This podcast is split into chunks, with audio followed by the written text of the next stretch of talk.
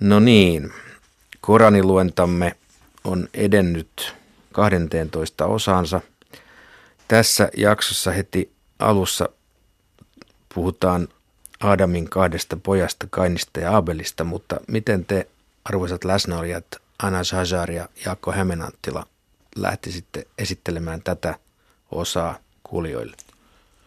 No musta yksi, joka nousee mulle siellä esille, on toi, toi jää 63 siinä pöydän suuressa, koska sehän on sellainen, sellainen niin kuin tavallaan edelleen sangen ajankohtainen, kun siinä kysytään niin kuin tästä, että minkä takia rabbinit ja oppineet eivät kiellä, niin kuin, niin kuin, siis juutalaisia kristittyjä eivät kiellä niin kuin puhumasta synteistä ja nauttimasta vääryllä hankkimasta omaisuudestaan ja näin edelleen. Tämä on sellainen teema, joka nousee sitten niin kuin ihan nykypäivän keskustelussa aika usein esille, että jos keskustelee muslimien kanssa, kanssa, kanssa niin kuin kristinuskon asioista esimerkiksi, niin se poleminen kommentti ei, ei tavallisesti niinkään ole se, että miksi kristinusko sanoo näin, vaan se use, useimmiten se kommentti, mihin törmää on melkein, että miksi te kristityt teette noin, vaikka teille on sanottu näin. Eli tavallaan siis sitä, että, että usein teemana on jo Koranista alkaen tämä, että kristittyjen ja juutalaisten pitäisi niin noudattaa näitä omia uskontoja. Ja se pahin kritiikki aika usein kohdistuu nimenomaan sitä kohtaan, että teette niin te oikein niin niiden omienkaan sääntöjenne mukaan, mukaan että mitäs, mitäs, mitäs tämä tällainen on. Ja se on tietysti sellainen hyvä, hyvä pitää mielessä, että, että, että välillä esimerkiksi juuri uskontokeskusteluissa niin avoin kristillisyys on paljon niin kuin helpompi islamilaiselle puolelle sitten ikään kuin hyväksyä, että jos on kristittyä uskoa ja muuta, niin se on niin kuin, silloin tekee oikein niin kuin kristittynä. Mutta sitten taas se, jos niin kuin sanoutuu kokonaan irti uskonnosta ja sen säädöksistä, niin se on tästä hyvin vieras asia islamissa. Anas. Mm, mm, toki jos miettii, valitettavasti osa, osa muslimeista nyky, nykyaikana sortuu samaan, että, ja, ja Korani on, on, Koranin sanoma on varoittaa myös muslimeja tekemästä, joutumasta samaan, samaan tota, loukkuun, jos näin sanotaan, että, että ne alkavat tehdä vastoin, mitä, mitä Korani käskee. Ja valitettavasti nähdään, että jotkut muslimeista ovat sortuneet tähän, tähän asiaan. Profeta ennusti sitä aikoinaan, että, että te tulette seuraamaan edeltävien kansojen tekoja, jos olisivat menneet tota, jonkun pikku luolaan, olisitte menneet heidän perässään, niin sitten ja näin, että, että osa, kun osa on tehnyt näin, tämä ei ole yleistä, että kaikki tekevät näin, vaan tarkoittaa, että osa tekee näitä ja teidän kuuluu varoa tekemästä näitä, tätä, tätä esimerkkiä.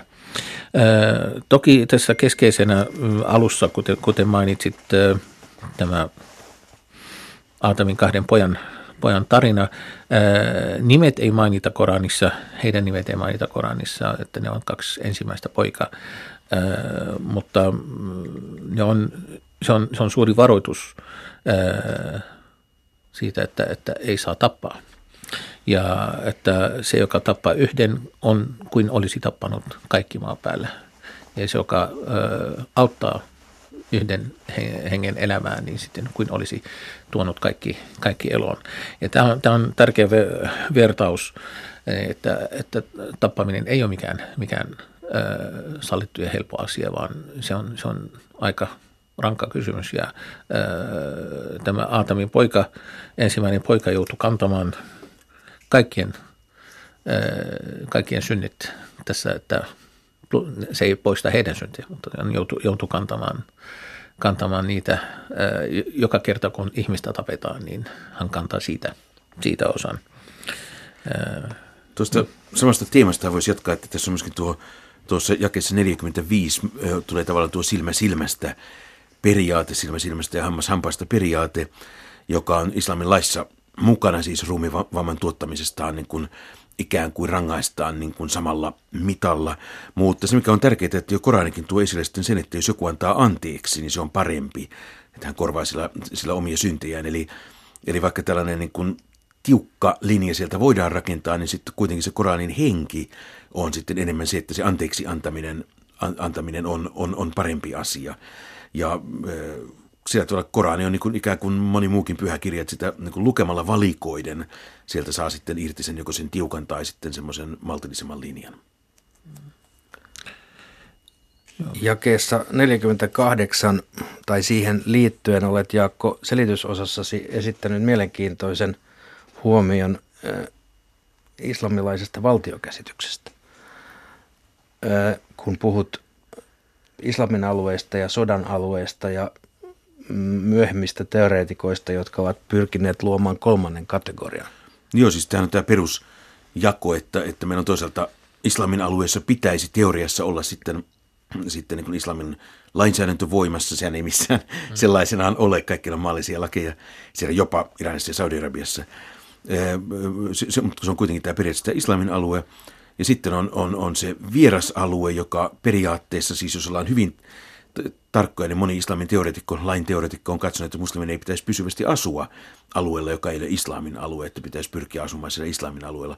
Käytännössä tietysti suurin osa ajattelijoista nykyään katsoo, tai siis hyvin harvat ovat sitä mieltä, että näin tiukasti pitäisi olla. Ja sitten on tietysti, eh, näiden välissä on sitten tällainen niin kuin sopimuksen alue, siis ne alueet, joiden kanssa islamilainen maailma elää eh, yhteisten sopimusten varassa.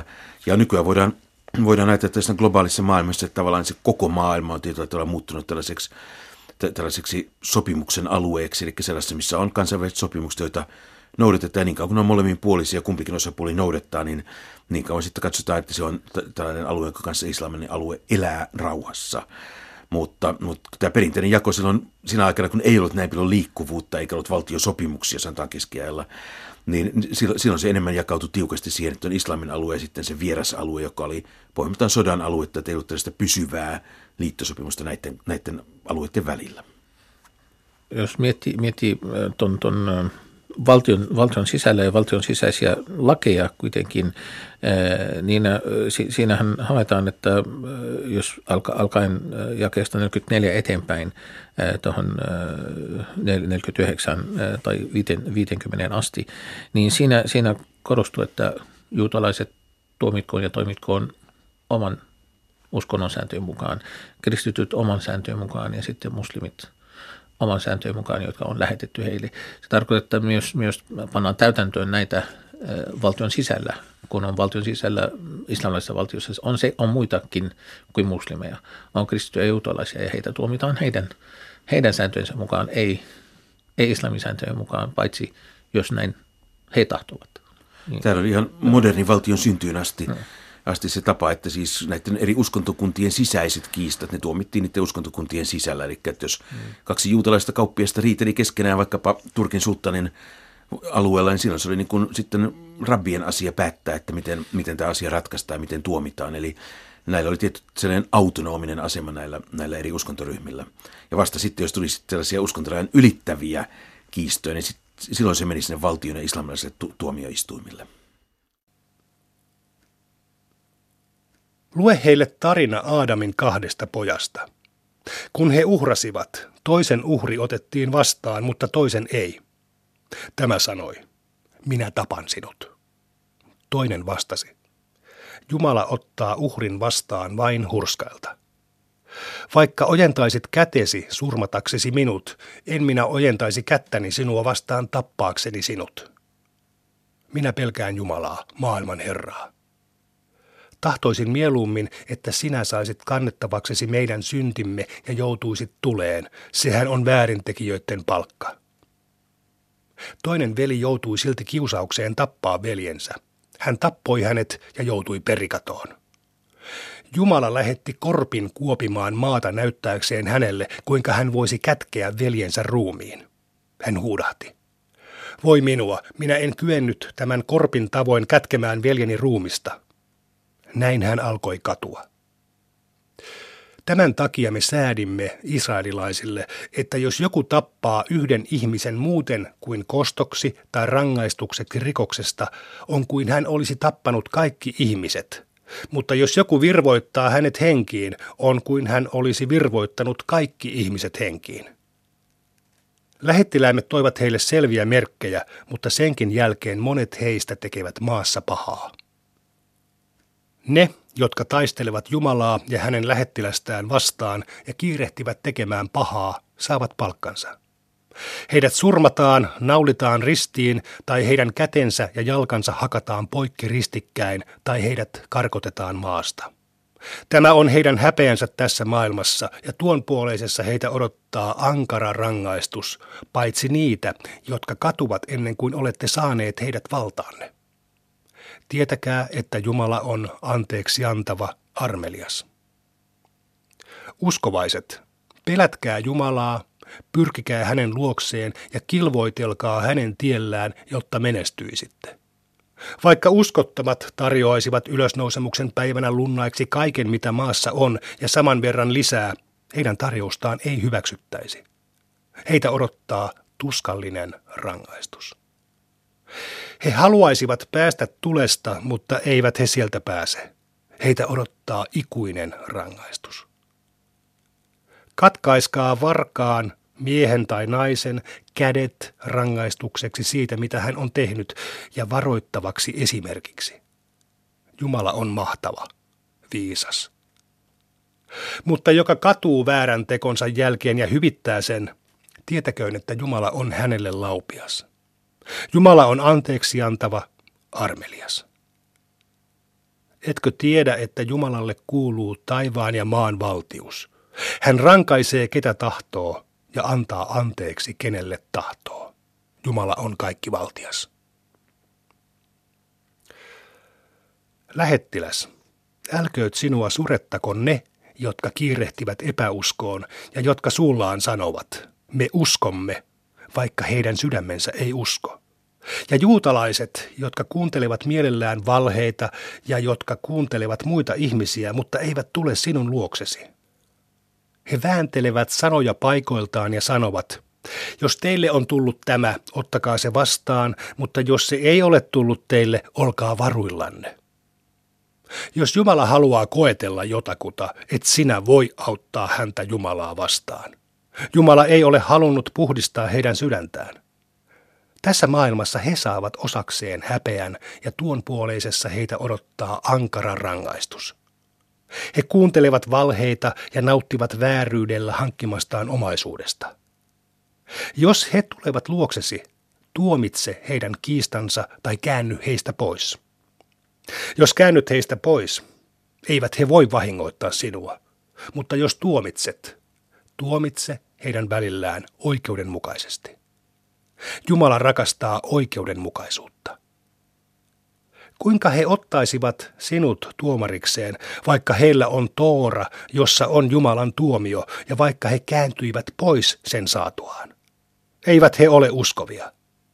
Me olemme lähettäneet Tooran, jossa on johdatus ja valo ja jonka mukaan Jumalalle alistuneet profeetat ovat tuominneet juutalaisia. Samoin ovat tehneet rabbiinit ja oppineet sen mukaan, mitä ovat pitäneet muistissaan. He todistavat Jumalan kirjan todeksi. Älkää pelätkö ihmisiä, vaan minua.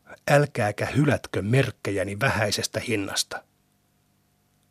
Ne, jotka eivät tuomitse sen mukaan, mitä Jumala on lähettänyt, ovat uskottomia. Me olemme säätäneet heille Toorassa. Henki hengestä, silmä silmästä, nenä nenästä, korva korvasta ja hammas hampaasta ja haavoista niiden vastine. Tämä on korvaus vammoista, mutta jos joku antaa anteeksi, hän korvaa sillä omia syntejään. Joka ei tuomitse sen mukaan, mitä Jumala on lähettänyt, tekee väärin. Heidän jälkeensä me lähetimme Jeesuksen, Marian pojan, todistamaan oikeaksi Tooran, joka oli ennen häntä. Hänelle me annoimme evankeliumin, jossa on johdatus ja valo, ja joka todistaa oikeaksi Tooran, joka oli ennen sitä. Me annoimme sen johdatukseksi ja varoitukseksi hurskaille. Evankeliumiin uskovat tuomitkoot sen mukaan, mitä Jumala on heille lähettänyt. Joka ei tuomitse sen mukaan, mitä Jumala on lähettänyt, on syntinen. Sinulle olemme tosiaan lähettäneet kirjan todistamaan oikeaksi sen, mitä kirjasta oli aikaisemmin annettu, ja valvomaan sitä. Tuomitse heidän riitansa sen mukaan, mitä Jumala on lähettänyt, äläkä seuraa heidän halujaan ja jätä totuutta, joka on sinulle tullut. Jokaiselle teistä me olemme antaneet oman lain ja oman tien. Jos Jumala tahtoisi, hän voisi tehdä teistä yhden kansakunnan. Mutta hän antaa teidän kuulua eri uskontoihin koetellakseen teitä sen suhteen, mitä hän on teille antanut.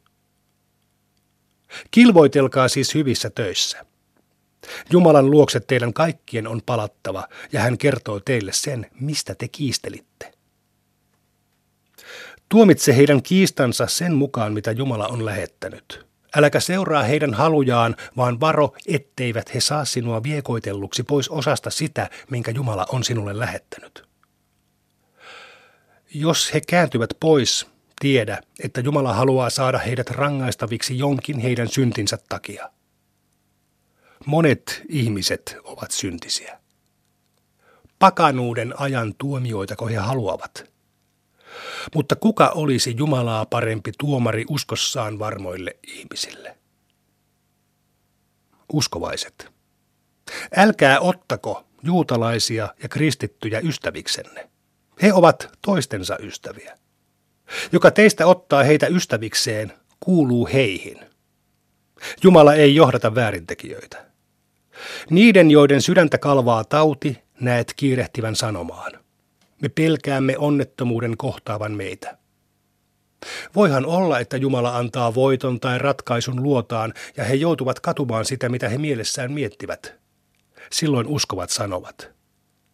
Nämäkö ne vannoivat ankarin valoin Jumalan kautta olemansa teidän kanssanne? Heidän tekonsa ovat menneet hukkaan ja he ovat joutuneet perikatoon. Uskovaiset. Joka teistä luopuu uskostaan, tietäköön, että Jumala tuo hänen tilalleen ihmisiä, jotka rakastavat häntä ja joita hän rakastaa. Jotka ovat nöyriä uskovia kohtaan, mutta ylpeitä uskottomia kohtaan. Jotka kilvoittelevat Jumalan tiellä eivätkä pelkää ihmisten moitteita. Tämä on Jumalan armo, jonka hän antaa, kenelle tahtoo. Jumala on mahtava, tietävä. Teidän ystävienne ovat Jumala hänen lähettiläänsä ja ne, jotka uskovat, suorittavat rukouksensa, antavat almuja ja kumartavat. Joka ottaa ystäväkseen Jumalan, hänen lähettiläänsä ja uskovaiset, tietäköön, että Jumalan puoli jää voitolle. Uskovaiset, älkää ottako ystäviksenne niitä aikaisemmin kirjan saaneita ja uskottomia, jotka pilkkasivat uskontoanne ja nauroivat sille. Pelätkää Jumalaa, jos olette uskovia. Kun te kutsuitte rukoukseen, he pilkkasivat ja nauroivat. Näin he tekivät, koska he eivät ymmärrä. Sano, te joilla on kirja, kostatteko te meille muuta kuin sen, että me uskomme Jumalaan ja siihen, mitä meille on lähetetty ja mitä on aikaisemmin lähetetty? Kostatteko te meille vain sen, että useimmat teistä ovat syntisiä? Sano, kerronko minä teille, kuka saa pahimman palkan Jumalan luona? Ne, jotka Jumala kiroaa ja joihin hän vihastuu tehden heistä apinoita, sikoja ja epäjumalan palvelijoita. He ovat huonoimmassa asemassa ja kauimmas eksyneet tasaiselta tieltä. Tullessaan luoksenne he sanovat, me uskomme. Todellisuudessa he tulevat uskottomina ja lähtevät uskottomina – Jumala tietää parhaiten, mitä he miettivät. Näet monien heistä kiirehtivän tekemään syntiä, rikkomaan ja nauttimaan vääryydellä hankkimastaan omaisuudesta. Heidän tekonsa ovat pahoja. Miksi rabbiinit ja oppineet eivät kiellä heitä puhumasta syntisesti ja nauttimasta vääryydellä hankkimastaan omaisuudesta? Heidän toimensa ovat pahoja. Juutalaiset sanovat – Jumalan kädet on sidottu. Heidän kätensä sidottakoon ja heidät kirjoittakoon sanojensa takia. Ei. Hänen kätensä ovat auki levitetyt ja hän jakaa omaisuutta kenelle tahtoo. Se, mitä olet Herraltasi saanut, lisää monien väärämielisyyttä ja epäuskoa. Me olemme asettaneet heidän välilleen vihan ja inhon aina ylösnousemuksen päivään asti. Aina kun he sytyttävät sodan tulen, Jumala sammuttaa sen. He kiirehtivät aiheuttamaan pahaa, mutta Jumala ei rakasta pahantekijöitä. Jos kirjan ihmiset uskoisivat ja olisivat hurskaita, pyyhkisimme heiltä pois heidän pahat tekonsa ja veisimme heidät autuuden tarhoihin. Jos he noudattaisivat Tooraa, evankeliumia ja sitä, minkä ovat saaneet Herraltaan, He saisivat poimia hedelmiä päänsä päältä ja jalkojensa juuresta. Toiset heistä ovat kohtuullisia, mutta monien teot ovat pahoja. Lähettiläs. Julista sitä sanomaa, jonka olet Herraltasi saanut. Jos et näin tee, et ole vienyt hänen viestiään. Jumala suojelee sinua ihmisiltä, eikä hän johdata uskottomia. Sano. Te, joilla on kirja, teidän uskonne ei perustu mihinkään ennen kuin noudatatte Tooraa, evankeliumia ja sitä, minkä olette saaneet Herraltanne. Se, mitä olet Herraltasi saanut, lisää monien väärämielisyyttä ja epäuskoa, mutta älä menetä toivoasi uskottomien takia. Niiden uskovaisten, juutalaisten, saabilaisten ja kristittyjen, jotka uskovat Jumalaan ja viimeiseen päivään ja tekevät hyviä töitä, ei tarvitse pelätä, eivätkä he tule onnettomiksi. Me olemme tehneet liiton israelilaisten kanssa ja lähettäneet heidän luokseen lähettiläitä, mutta kun lähettiläät toivat heille jotakin, mistä he eivät pitäneet, he kielsivät toiset ja toiset tappoivat. He luulivat, ettei heitä koeteltaisi, mutta he olivat sokeita ja kuuroja. Sitten Jumala armahti heitä, mutta monet heistä pysyivät sokeina ja kuuroina. Jumala näkee, mitä he tekevät. Ne eivät ole uskovia, jotka sanovat, Messias, Marian poika on Jumala. Messiashan itse sanoi, Israelilaiset, palvokaa Jumalaa, teidän Herraanne ja minun Herraani. Siltä, joka asettaa Jumalalle vertaisia, Jumala on kieltänyt paratiisin ja hän saa sijansa tulesta. Väärintekijöillä ei ole auttajaa. Ne eivät ole uskovia, jotka sanovat, Jumala on yksi kolmesta. On vain yksi Jumala. Elleivät uskottomat herkeä puhumasta tällaisia, tuskallinen rangaistus kohtaa heitä. Miksi he eivät käänny katuvina Jumalan puoleen ja pyydä häneltä anteeksi? Onhan Jumala anteeksi antava, armelias. Messias, Marian poika, oli vain lähettiläs, jota ennenkin oli tullut lähettiläitä. Hänen äitinsä oli hurskas ja he molemmat söivät ruokaa. Katso, kuinka me teemme heille merkkimme selviksi ja katso, kuinka nurinkurisia he ovat. Sano, palvotteko te Jumalan lisäksi sellaisia, jotka eivät voi haitata eivätkä hyödyttää teitä? Jumala on kuuleva, tietävä. Sano, kirjan ihmiset, älkää valehdelko. Älkää menkö liian pitkälle väitteissänne, älkääkä seuratko niiden haluja, jotka ovat jo aiemmin kulkeneet harhaan, eksyttäneet monia ja kääntyneet tasaiselta tieltä. David ja Jeesus, Marian poika, ovat kironneet ne israelilaiset, jotka eivät usko, koska he eivät tottele, vaan rikkovat. He eivät lakkaa tekemästä kiellettyjä asioita. Heidän tekonsa ovat pahoja. Näet monien heistä ottavan uskottomia ystävikseen. Heidän sielunsa ovat heitä pahaan johdattaneet. Jumala vihastuu heihin ja he jäävät tuleen ikuisiksi ajoiksi. Jos he olisivat uskoneet Jumalaan, profeettaan ja siihen, mitä hänelle on lähetetty, he eivät olisi ottaneet uskottomia ystävikseen, mutta monet heistä ovat syntisiä.